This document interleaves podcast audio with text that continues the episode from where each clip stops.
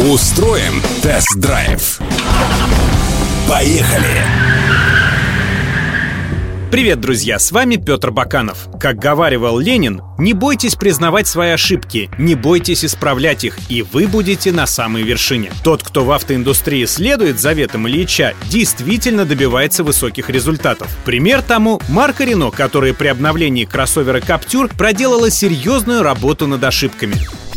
Построенный на базе Дастера Renault Captur задумывался как более комфортный вариант своего прародителя. Но таковым он не стал. Интерьерный пластик был груб, посадка за рулем неудобная, а с эргономикой творилась беда. А на ходу все это усугублялось тяжелым рулем и аморфными силовыми агрегатами. Но инженеры заставили обновленный Captur ехать бодро. Под капотом топовой версии вместо 143-сильного двухлитрового мотора и четырехступенчатого автомата прописалась бензиновая 150-сильная турбо-4 четверка 1.3 в паре с вариатором Джатка, как на Renault Аркане. У этого мотора максимальный момент в 250 ньютон-метров доступен уже с 1700 оборотов в минуту, что позволяет легко ускоряться что с места, что сходу на загородных трассах. Разгон до сотни занимает менее 10,5 секунд, плюс при езде в салоне стало тише, а сам мотор потребляет менее 9 литров на 100 километров в смешанном цикле. Вторым пунктом значилось улучшение управляемости при сохранении хорошей энергоемкости подвески. Поэтому от Арканы позаимствовали подрамник и рулевой механизм с электроусилителем, плюс инженеры переделали моторный щит, что благотворно сказалось на жесткости кузова.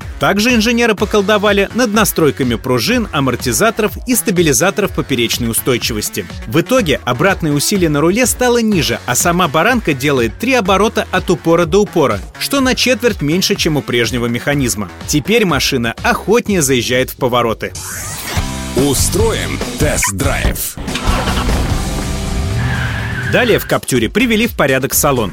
Рулевая колонка с баранкой от Арканы, на которую переехали кнопки управления круиз-контролем и борт-компьютером, теперь настраивается по вылету. А клавиши подогрева передних кресел, подстаканники и шайбы полноприводной трансмиссии перенесли в более удобное место на центральном тоннеле, ближе к ручнику. Между сиденьями появился бокс-подлокотник со сдвижной крышкой. На комбинации приборов теперь есть индикатор низкого уровня стеклоомывателя, а борт-компьютер показывает температуру охлаждающей жидкости. Качественнее стали и материалы отделки. Так верхняя часть торпеда покрыта мягким пластиком. Богаче стало и оснащение Каптюра. Так появилась новая мультимедиа с 8-дюймовым экраном, новым интерфейсом, похожим на тот, что у Аркана, только попроще и понятнее, а также с поддержкой Apple CarPlay, Android и Яндекс.Авто. В дорогих версиях у нее будет акустика Bose с шестью динамиками и сабвуфером. Кроме того, кроссовер обзавелся подогревами руля, форсунок стеклоомывателей и заднего дивана. Продолжают список камеры кругового обзора, контроль мертвых зон и две USB-розетки для сидящих сзади. Также появился программируемый дистанционный запуск двигателя. А бесключевая система доступа теперь сама блокирует и разблокирует замки по мере удаления или приближения хозяина.